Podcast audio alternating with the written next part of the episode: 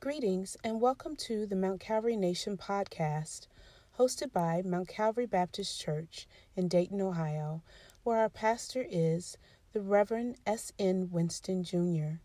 We thank you for joining us and hope that this episode blesses you.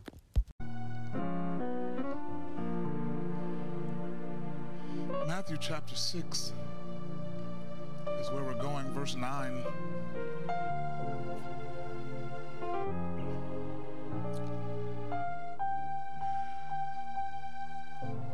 New International Version of the Holy Scriptures, here's how it begins.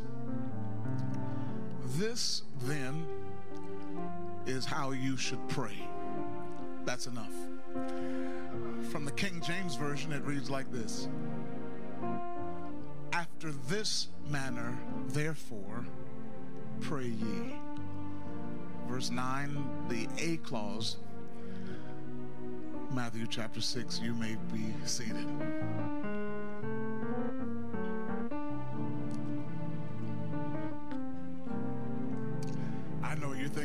Pastor, if we're only going to take a half a verse at a time, this is going to take us forever. it won't be a half verse every week. But this morning we begin our study of what the Bible says about prayer. Prayer, our conversation, our communication with our Father. Prayer, the way we communicate with the one who is able to do exceeding abundantly above all that we can ask or even imagine. Prayer.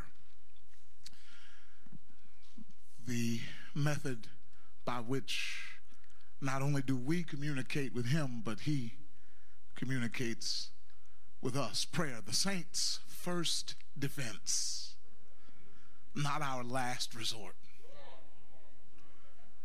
that which should be the foundation of everything else that we do, both individually and collectively as the church of the living God. And so, over the next few weeks, we want to look at authentic, genuine, believing prayer, what that looks like. Not what it has come to be in the modern religious sense but we want to look at what does the bible reveal about prayer. After all if it is in the word of god we know we can trust it. And so what i'm asking of you is that whatever we're coming into this study thinking we know about prayer do you hear what i'm saying? That whatever we come into this study thinking we know about prayer that we wouldn't put what the Bible says up against what we think we know, but we will put what we think we know up against what the Bible says. It is the pattern. If it's in the Word of God, we know we can trust it. And so forgive me, but we are really not looking for man's take, for some preacher's supposed re- revelation that cannot be backed up with Scripture. We are going straight to the source, we're going to the original pattern to find out how our Father wants to communicate with us and us with Him. And we're starting with what we look, we're starting with a look at what we call the Lord's Prayer or the model prayer. Now, I must say that there are those who consider this prayer elementary or somehow not enough. But, saints, it is the primary model that we have for what prayer looks like. This type of praying, we know God hears. And we know that this type of praying will allow us to tap into his will, to his purpose, and to his power. And that's all we're trying to do. We're trying to discover how to tap in, tap into the power that God has made available to us, how we tap into the victorious kingdom living that awaits us when our will lines up with his. And so today we are starting this series. Tap in the power and purpose of prayer. And it is most appropriate that our first teacher in this series would be God's only begotten Son, Jesus the Christ. right? And so when we see to, when we see Jesus in today's scripture, he is preaching. He has, uh, according to Matthew chapter five, this is uh, this is what theologians call the Sermon on the Mount. Jesus goes up onto a mountainside when he sees all the people, and he sits down, and they follow him up there, and he begins to teach his disciples, his students. I think that's one of the things that we leave off when we look at this passage that this teaching isn't, it wasn't for everybody. Because everybody didn't follow him up the mountain. He didn't preach this in the marketplace where everybody could hear it. He taught this to those who were willing to be taught. To his disciples, to his students. And he starts out pointing, he starts by pointing out several groups of people that he says are blessed. Listen to how the Message Bible puts it. I, I, love how the Message Bible puts it. You're blessed when you're at the end of your rope. With less of you, there is more of God and His rule. You're blessed when you feel you've lost what is most dear to you. Only then can you be embraced by the one most dear to you. You're blessed when you're content with just who you are. No more, no less. That's the moment you find yourselves proud owners of everything that can't be bought. You're blessed when you've worked up a good appetite for God. He's food and drink in the best meal you've ever eaten. You're blessed when you care at the moment of being careful, you find yourselves cared for. You're blessed when you get your inside world, your mind and your heart, put right. Then you can see God in the outside world. You're blessed when you can show people how to cooperate instead of compete or fight. That's when you discover who you really are and your place in God's family. You're blessed when you com- when your commitment to God provokes persecution. The persecution drives you even deeper into God's kingdom. Not only that, verses 11 and 12, count yourselves blessed every time people put you down or throw you out or speak lies about you to discredit you. What it means is that the truth is too close for comfort and they're uncomfortable. You can be glad when that happens. Give a cheer even, for though they don't like it, I do, he says. And all heaven applauds. And know that you're in good company. My prophets and witnesses have always gotten into this kind of trouble. The Beatitudes, that's called. Then he goes on to talk about who his students, his disciples are. He says, You are salt and light. You exist to flavor the world, not for the world to flavor you. You exist to bring light into dark spaces, right? So he gets down to verse 16. So let your light so shine before men that they may see your good works and glorify your Father which is in heaven. That's who you're supposed to be. And then he continues his sermon talking about who he is and what he came to do. He said, I didn't come to destroy the law, I came to fulfill it. And he goes on, you can read all this. He goes on to talk a little bit about murder and adultery and divorce and loving even your enemies, kingdom stuff, right? And that that takes us into chapter 6. Chapter 6, where he opens up talking about those who only give so that they can be seen giving. he says, when you help somebody out, you don't have to sound the trumpet you don't have to call attention to what you're doing. I believe if he were preaching in 2022, I wonder would he, I, I, I just have a sneaking suspicion that he would say, when you help somebody out, you don't have to post it on Facebook that you help somebody out. He would probably say, Mount Calvary, you don't have to call the news media every time you have an outreach. He says, Be careful, because that's what the hypocrites do. oh. But that's not where we're going today. here is where he starts teaching about prayer. It starts at verse 5. Jesus says, And when you pray, I've preached from this from that verse before if not not if but when right? Those who are disciples of Christ those who are his students his pupils his followers we pray. That's it's part of what we do. It's part of who we are. When you pray, Jesus says, don't be like the hypocrites. Now, he doesn't name names here, but that word hypocrite in the Greek literally means actor. Right? Don't be a stage player. Don't be like those actors, those imposters, those fake phony people who are just putting on. Don't be like that. They love to pray in the synagogues and on the street corners where everybody can see them. And all they want is to make an impression on people. And they get exactly what they're looking for. They are just looking to be seen, and that's all they get.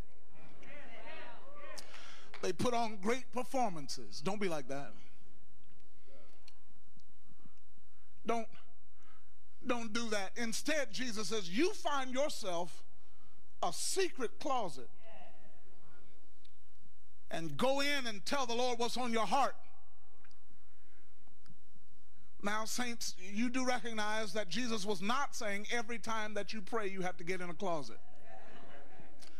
But it is a posture of the heart. There are times when we have to shut ourselves off from the world there are times when we cannot be concerned about what other people are seeing or hearing. There are times when we need to steal away and tell the Lord what's on your heart because sometimes you have to dismiss distractions. There are times when you have to separate yourself from some stuff and from some people and from some environments. There are times when we have to detach and isolate and withdraw. There are times when we have to go in and shut the door door, and the Bible says, Your Father who sees in secret will reward you openly. There are times when you have to, uh, how, do, how do I say it properly? Um, when you can't pray and be doing something else. Pastor, I pray all day. I pray while I'm vacuuming. I pray while I'm cooking. I pray while I'm working. I pray while I'm filling out papers. That's great. We should pray without ceasing, but there are times when there should be no end.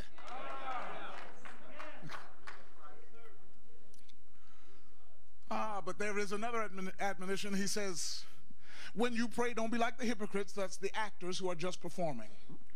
But also don't be like the heathens, the ones who don't even know me. The hypocrites, they just want to be seen. And the heathens, they, they just want to be heard. they use vain repetitions. Don't do that. They literally they speak the same things over and over again to use a lot of words when a few words will do. Jesus says those people just want people to hear how many words they can use. Use a whole lot of words and say a little nothing Ooh, she can really pray. She can pray for. Jesus said, Don't, don't do that. And sometimes we do it not because we're trying to be wordy, but because we think we have to pray like we heard somebody else pray. Like Reverend so and so used to pray, or like Deacon so and so prays, or like the old saints used to pray with the King's English and flowery language. Listen, you don't use thee and thou in your speaking. And so, if we are not careful, it can become insincere.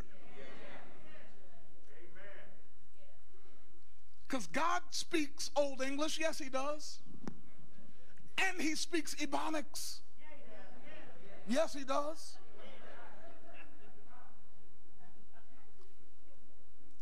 Just talk to him. I promise you that God is God enough to understand.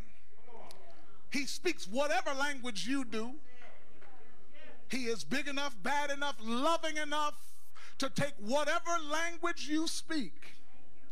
And by the time his spirit gets a hold of it, he translates it himself. I'm in the word. We don't even know what we ought to pray for, the Bible says. But the Spirit Himself intercedes for us through wordless groans. Is there anybody in here right now that knows that God is able to take even your moaning, even what your heart cannot say through your mouth? And translate it and it somehow reaches his uh-huh. I listen y'all know, y'all know I appreciate the way the saints used to pray. I pre I appre- most holy and all wise God. Thou who rulest wind and water, thou who by thy powerful hand hast brought us thus far on the way. Listen, that's beautiful, poetic, pretty language.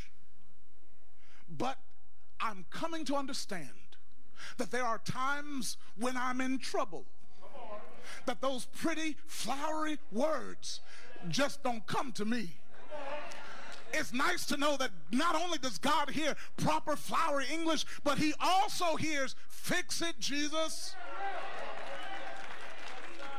Lord have mercy. He hears that. all I can get out sometimes is, Lord, help me. Lord, save. Sometimes all I can get out is Jesus. and he hears me. Mm. And he comes to my rescue. Jesus concludes these admonitions. He sums it up in verses in verse 8. He says, "Don't be like that and here's why. Here's why. Because your Father knows what you need before you even ask him."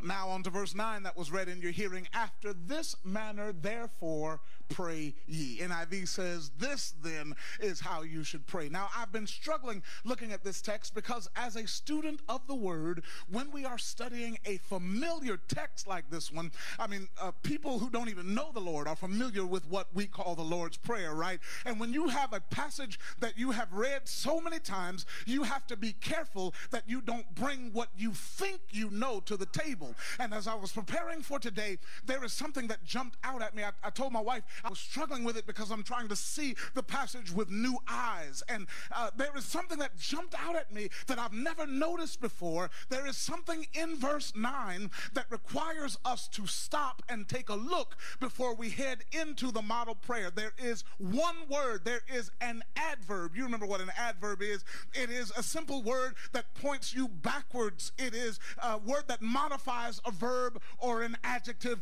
or another adverb. It point, this word points you backwards to see what the word is there for, and the word is therefore. When I have quoted this, I have misquoted it. After this manner pray ye. But the Bible says, after this manner, therefore pray ye. In other words, there is a reason that I'm telling you to pray like this. The pattern that I'm about to give you is based on some previous knowledge. In other words, since these things are true, pray like this. Since this is the case, this is how you should pray. But what is the case, Reverend? What are the truths that this pattern of prayer is based on? What is the therefore, therefore? Well, that's what we're going to take a look at with the time that we have left. Let me preach uh, from this subject. Since this is true, pray like this. Say that with me. Since this is true, pray like this. I believe that the answer to the looming question, the reason for the therefore statement that Jesus makes in verse 9 is contained in verse 8 when he says, You don't have to be like the heathen because your father knows what you need before you ask him. Did you catch that? All three points are right in that statement. There are three truths contained in this short sentence I want to point out to you today. First of all, number one, are you ready? He is our Father, He's our daddy. And we talk to Him like He's our Father. We are children of the Most High God. We've been born again. We have been born of the Spirit of God. It is our nature to talk to our Father because when you've been born again, when you know that God is your Father who is always listening, who is never sleeping, when you know that God is your Father who created all things, who sustains all things, who knows all things, when you know that God is your Father who never fails, who never makes a mistake, when you know that God is your Father who can do anything, when you know that, you can approach his throne of grace with confidence. You are talking to somebody who loves you. This is not some unjust ruler who doesn't even know your name. He's your daddy. See what manner of love the Father has bestowed on us. First John chapter 3 verse 1 that we should be called the children of God and that is what we are. The reason the world doesn't know us is it didn't know him. He's our father, the one who created us, the one who sustains us, who knows the num who has numbers for every hair on your head the one whose air we breathe, whose space we take up. He's our Father. And can I tell you something that I hope will make a difference in the way we approach Him? He is not a deadbeat.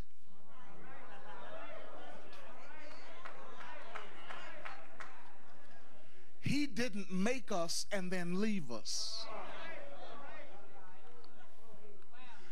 And I believe that for some, that's probably a hurdle to jump over because the earthly pattern of fatherhood that you've seen does not reflect who the heavenly father is. But I want to tell you don't get tripped up on the example you had on earth. That's why you've got to get to know the heavenly father for yourself. He is not a deadbeat. He's right there with us, walking with us, talking with us, carrying us when we don't have the strength, picking us up when we stumble, cleaning us up when we fall, straightening us up when we get out of line lifting us up when we're down. He's our Father. He's our protector. He's our provider. He's our waymaker, our miracle worker, promise keeper, our light in the darkness. The old folk used to say, He's my company keeper. He's my mother to the motherless. He's a father to the fatherless, a friend to the friendless. He is our Father. And when we talk to Him, when we pray, we can talk to him like he's our wonderful, gracious, everlasting Father.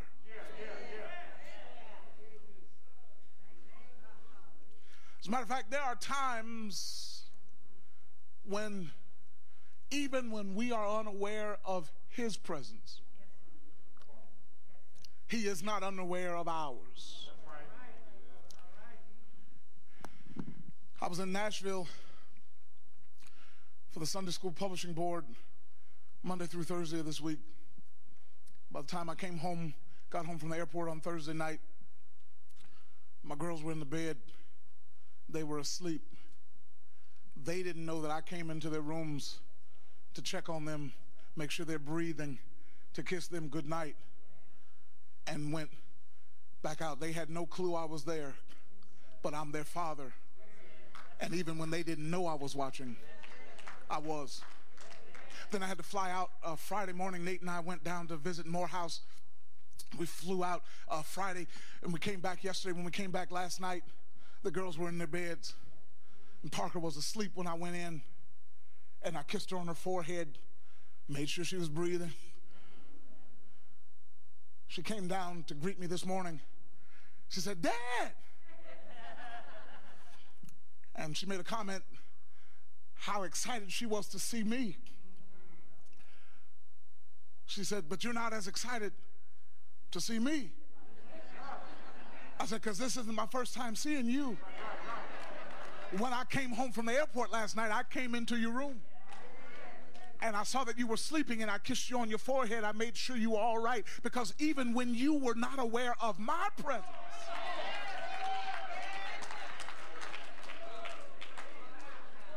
He is our Father.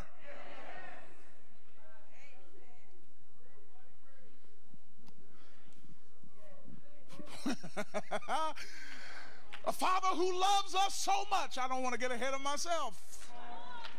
But a father who loves us so much that he gave his only begotten son to die in our place. Pastor Lloyd Hayes said he paid for he, it. It cost we cost him twice. We cost him breath at creation, and we cost we cost him blood at salvation. He paid twice for us. He's our Father. When, when you pray,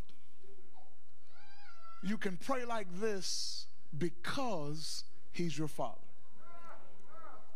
Uh, but there is a second fact, a second truth that Jesus says we can count on when we pray. It's in the text. Not only is He our Father, but number two, He knows. He knows what we need. When you pray, you can pray like this because He's your Father and because He knows what you need. He knows what you need. Psalm 147, verse 5 says, His understanding is infinite. He counts the number of stars and has a name for every one of them. Hebrews 4:13, no creature is hidden from his sight. Everything is open and laid bare before him. He knows. He if you have listened to me for any length of time, you already know what Psalm 139 says. He knows when I sit down. He knows when I get up. He knows my thoughts before I think them. He knows my words before I say them. He knows. He knows just what I need. Can I tell you something? He knows every door that I need open and He knows every door I need shut. He knows when I need deliverance from the fire. And He knows when I need Him to get in the furnace with me. He knows when I need to be kept out of the lion's den. But He also knows when to just make the lions go to sleep. He knows when I need the mountain moved and he knows when I need strength to climb. I'm trying to be for real. He knows when I need the storm to stop. And he knows when I just need peace because this storm ain't over. He knows what I need. And when we talk to our Father, we are talking to somebody who knows what we need. What we need. All right. Number one, He's our Father. Number two, He knows what we need. I'm trying to help us to see what Jesus is has put the therefore. Therefore, you can pray like this because He knows what you need. Here's number three. He already knows. You can pray like I'm about to teach you because your Father already know. He doesn't know because you're about to tell him.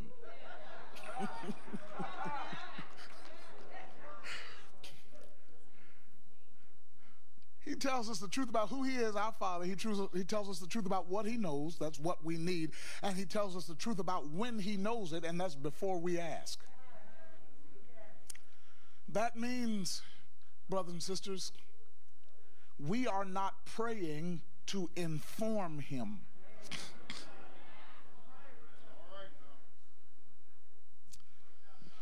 That ought to lighten our load a little bit. Right? Because now we don't have to worry about giving God directions when we pray.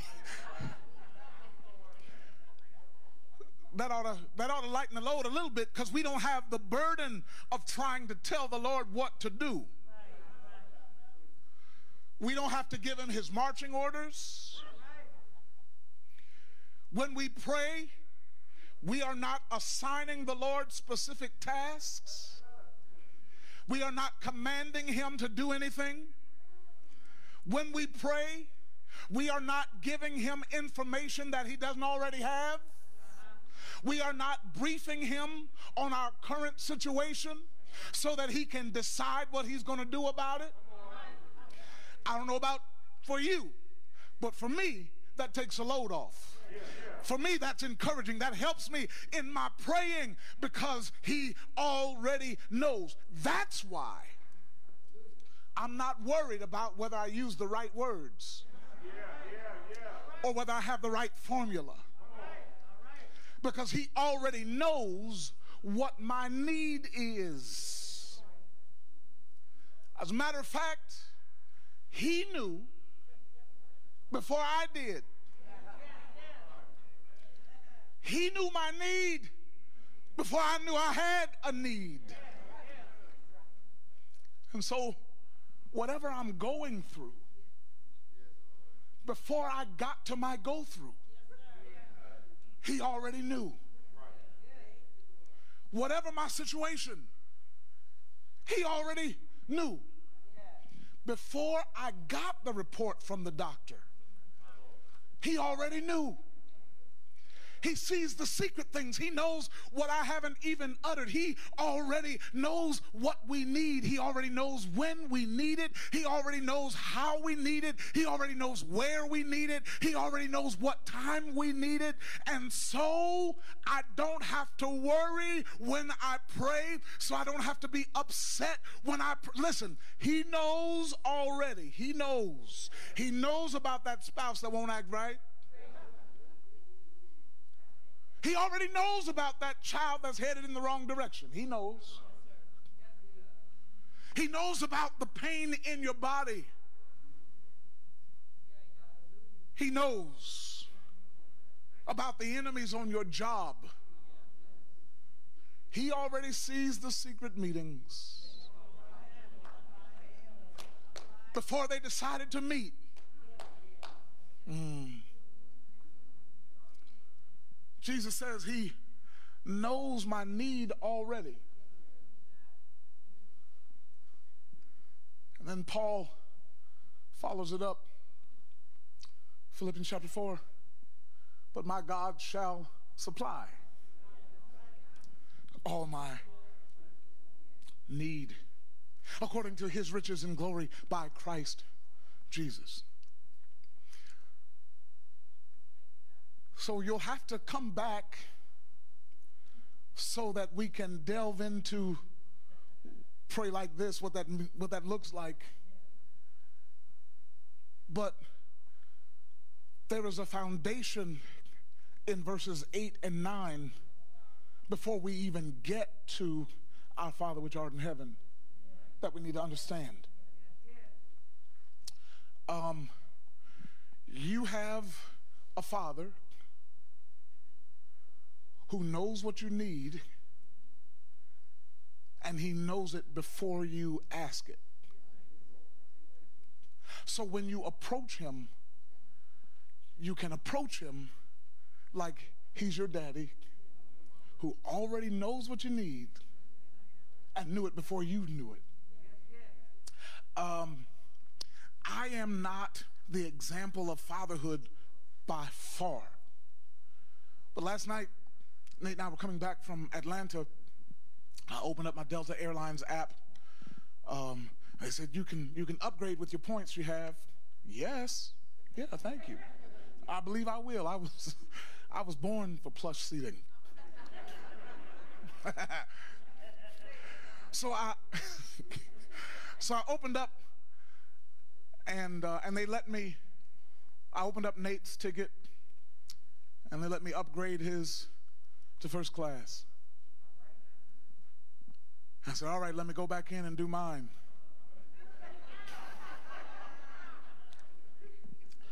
And I guess I was too slow. Because by the time I tried to upgrade mine, it wouldn't let me.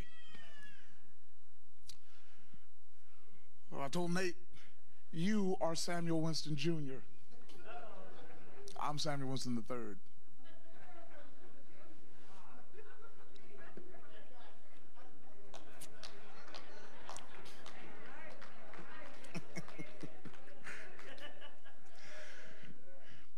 Because as the one who purchased the tickets, it would have been within my power and my prerogative to do so. But I'm his father. And I want the best for my child. I've flown first class before, no problem. But he hasn't. And I want him, and, and I'm telling you, all of this went on in my head.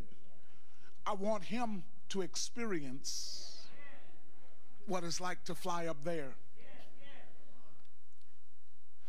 And I want him to experience it. I'm just telling you what was in my head. Because I want him to finish college. Because if he finishes college, then he will likely over a lifetime earn about a million dollars more than if he doesn't finish. Because I got a plan for my son. Mm-hmm. And I want him to understand that if he finishes college, he may not be able to buy a first class ticket, but statistically, it'll come easier. And so they said, now boarding, section one. He got up like, see you.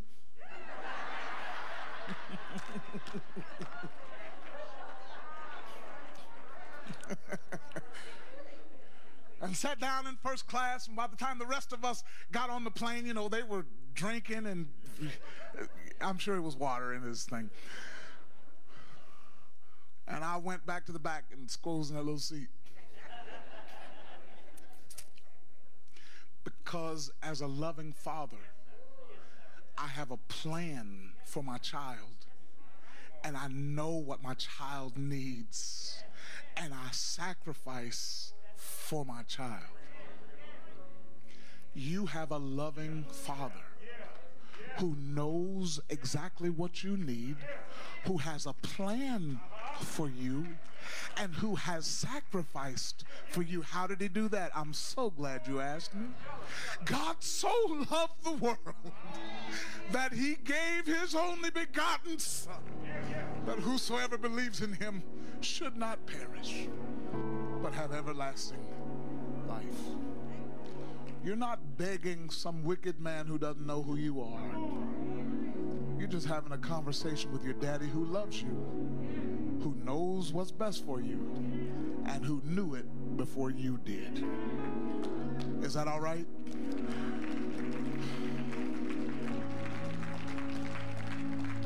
Are y'all ready to get into this? To get into this study? We're going we're going to approach prayer from the Jesus perspective. Okay? We're going to approach prayer from the Bible perspective, from the Jesus perspective. The only thing I ask is that you would suspend what you already think you know so that we can study together and learn pray like he said to pray. And I know that we will see the results of the saints praying, believing biblical prayer. All right, let the church say amen. So let it be. If you are here today and you are not sure that he is your father, let me tell you this. The fact that you are here and you are breathing, the fact that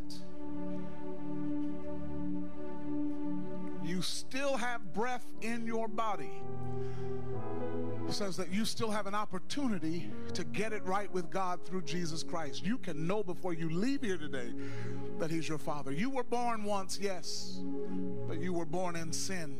And the Bible says you must be born again. You got to be born of His Spirit. The good news is that He loved you so much, He loved everybody. For God so loved the world.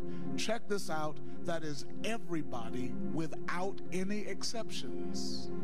God so loved the world that He gave His only begotten Son. That's Jesus Christ. That whosoever believes in Him, that's anybody without exception anybody whosoever believeth in him should not perish but have everlasting life. That's the gospel. That's the good news.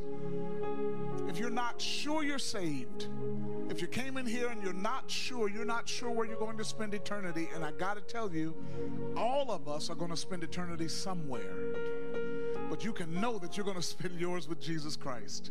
That's good news. Here's what the Bible says Confess with your mouth that Jesus is Lord, believe in your heart that God raised him from the dead, you shall be saved.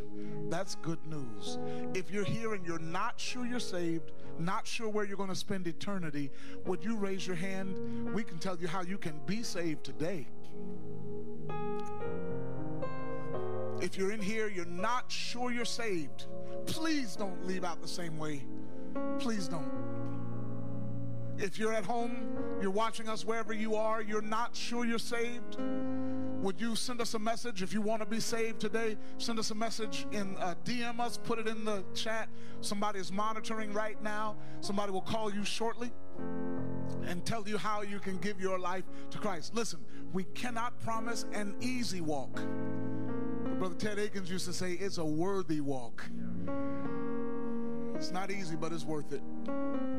That's the first call. If you're here and you're not sure you're saved, if you're online, you're not sure you're saved, you can be saved today. Second call is this you're saved already, you know where you're going to spend eternity, but you know the Lord wants you in this place as your church home. If that's you, if you're here, would you raise your hand? Somebody will come to you and give you some information and get some information from you. If you know you're supposed to be a part of the Mount Calvary family, if you're in the building, raise your hand. If you're at home, send us a message in the chat. Uh, send us a private message, whatever. You can call the church 268 6737, but let us know that, that you believe you're supposed to be here. Those two calls, if you're not sure you're saved, or if you know that the Lord wants you here. If you're here, you can raise your hand. If you're at home, you can send us a message. Everybody in the building is saved and is where you know you belong. Then let the church say amen. So be it. Good.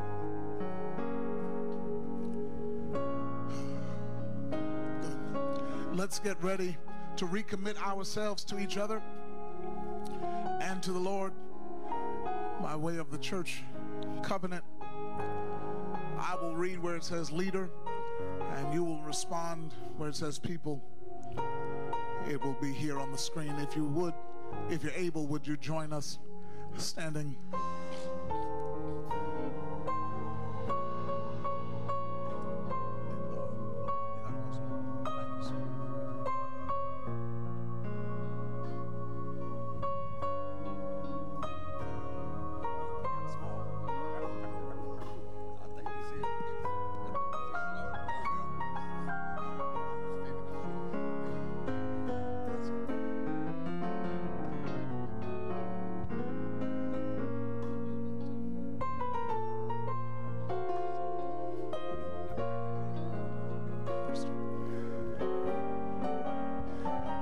Having been led as we believe. Uh, yes, okay, we'll, we'll do that in just a second. Thank you. Having been led as we believe by the Spirit of God to receive the Lord Jesus Christ as our Savior. And on the profession of our faith, having been baptized in the name of the Father and of the Son and of the Holy Spirit, we do now, in the presence of God and this assembly, most solemnly and joyfully enter into covenant with one another as one body in Christ. By the aid of the Holy Spirit, to walk together in Christian love, to strive for the advancement of this church in knowledge, holiness, and comfort, to promote its prosperity and spirituality, to sustain its worship, ordinances, discipline, and doctrines to contribute cheerfully and regularly to the support of its ministry, the expenses of the church, the relief of the poor, and the spread of the gospel through all nations.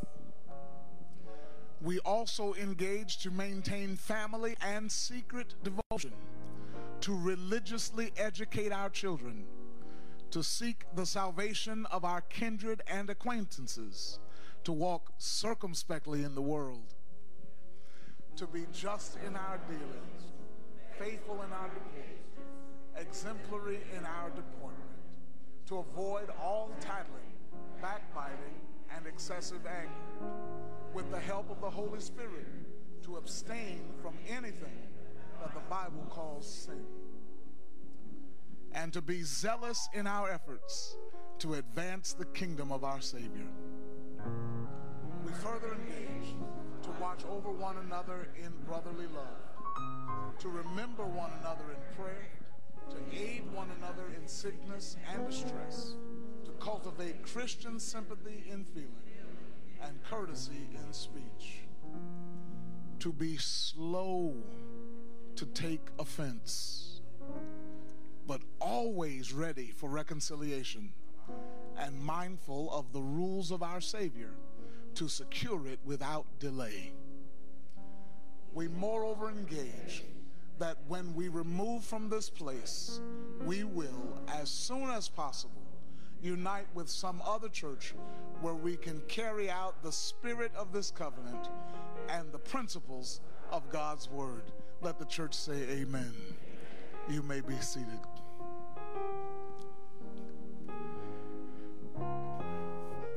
Is there anyone who has been overlooked for the communion elements? We're going to celebrate the Lord's Supper.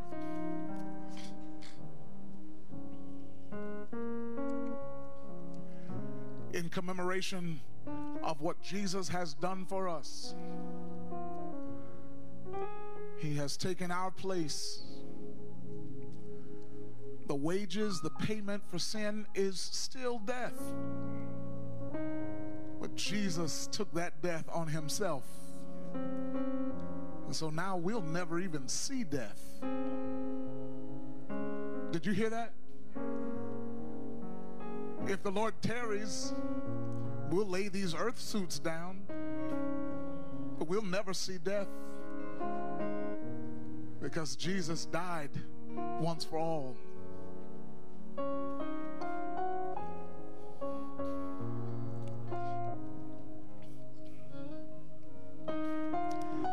If you're communing with us for the first time, here at Mount Calvary, we practice what is known as open communion. That is to say, you don't have to be a member of this church to partake. But what we do ask is that you would do as the Apostle Paul has commanded, and that is let a man examine himself. You are not examining to see if you have sinned since the last Lord's Supper. That doesn't require examination. You are examining to see where you stand in relation to what Jesus has done about that sin problem if you are a part of the Father's family, no matter what household, if you're a part of his family through Jesus Christ, you are welcome at the Father's table. Has everyone been served?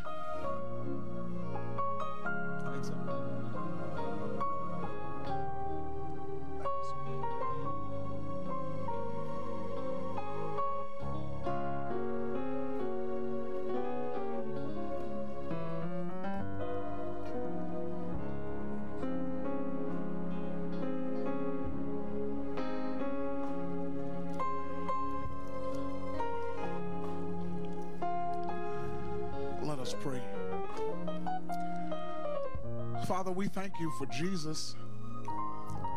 We thank you for the sacrifice. Thank you for loving us so much to give Jesus in our place. Thank you for his body given, for his blood shed. Lord, bless the elements that we're about to receive. Show us what's really going on beyond just the symbolism.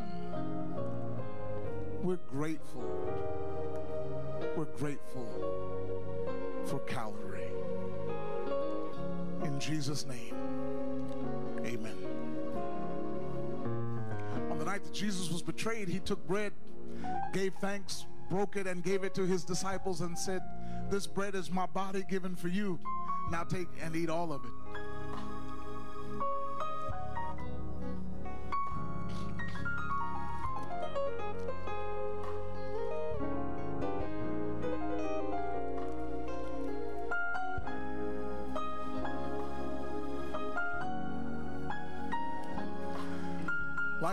After supper, he took the cup, gave thanks, and gave it to his disciples and said, This cup is the New Testament in my blood, shed for the payment, for the remission of sins. Now take and drink all of it.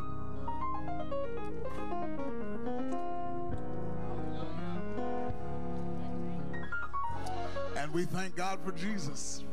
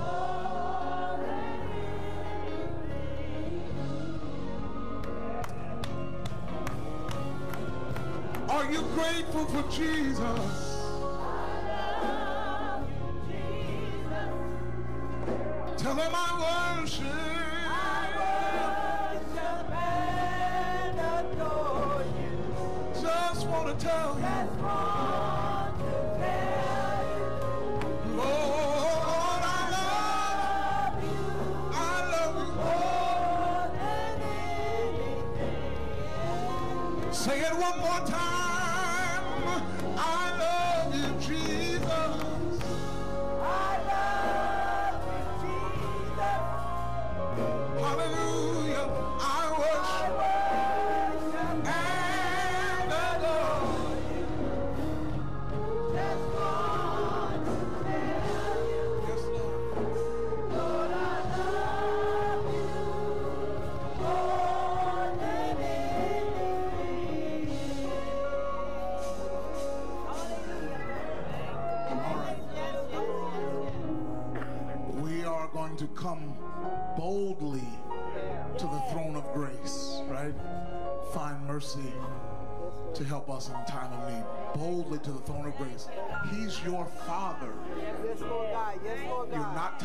anything he doesn't already know.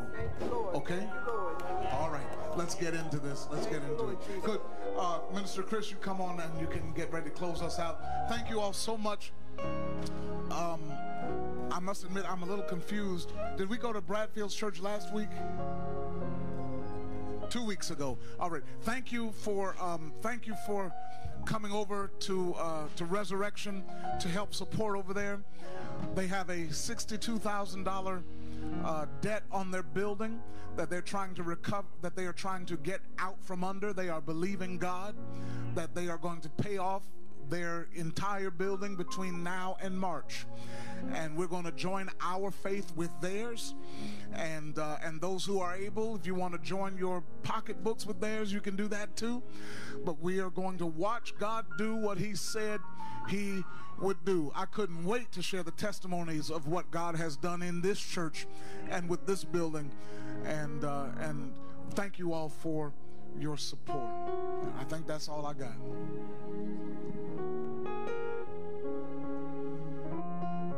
Going to get ready to get out of here, but we don't want to stop our worship there. We want to continue our worship with giving, and we have many ways of giving here at Mount Calvary. You can give by text to give, and that number is 855 908 0710. Or you can give by Cash App, that is dollar sign mtcalmbc Or by Givelify, it's an app you tap, you give, or you're done. Or maybe you're very traditional and you want to put your money in an envelope. You can put it in the hands of the deacons as you are exiting the sanctuary. And for those of you all watching online, you can come by the church and drop your offering off. They'll be here till about 1230. Or you can bring it up through the week between the hours of 10 and 6 p.m., I believe. If there's nothing else, let's stand for the benediction. Then I ask that you sit back down and we'll go under the direction of the ushers to make sure that we leave in a proper manner, being that we are still in the midst of a pandemic. Now unto him that is able to keep you from falling and to present you faultless before his presence with exceeding joy. To the only wise God, our Father, be glory and majesty, dominion and power, both now and forever. Let all the saints who agree together say, Amen. Amen.